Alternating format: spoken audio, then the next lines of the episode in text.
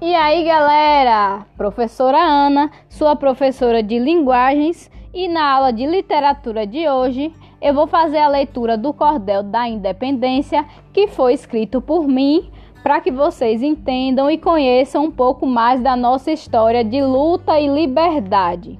Vamos lá?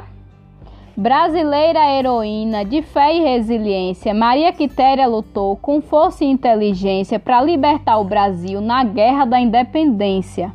No quartel se apresentou como soldado Medeiros, com desejo de lutar pelo ideal brasileiro de ver o seu país livre do controle estrangeiro.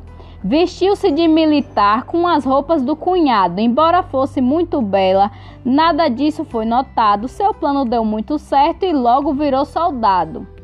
Perto dali também lutava uma nobre freira baiana, mártir da independência, de bravura soberana, perdendo ali sua vida a nossa freira Joana.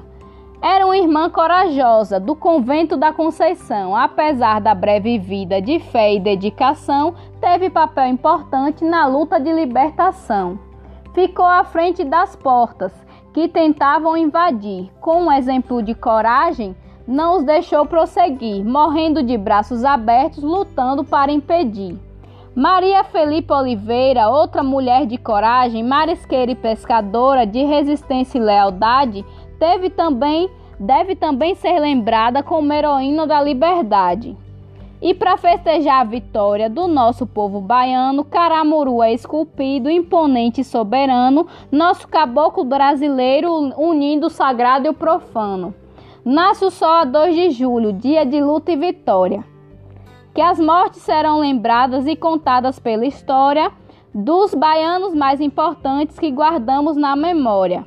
Termino aqui o cordel no qual vim representar a luta de resistência do povo desse lugar que com muita fé e honra conseguiu se libertar.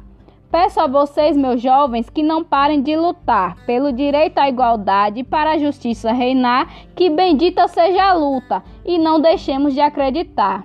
Esse foi o meu cordel, eu fiz ele neste tantinho. Foi agorinha mesmo, eu espero que vocês gostem, curtam, comentem aí embaixo e eu vou deixar uma atividade para vocês também exercitarem a poesia nesse coraçãozinho e nessa cabecinha de vocês, tá bom? Um beijo da Pro e até a próxima!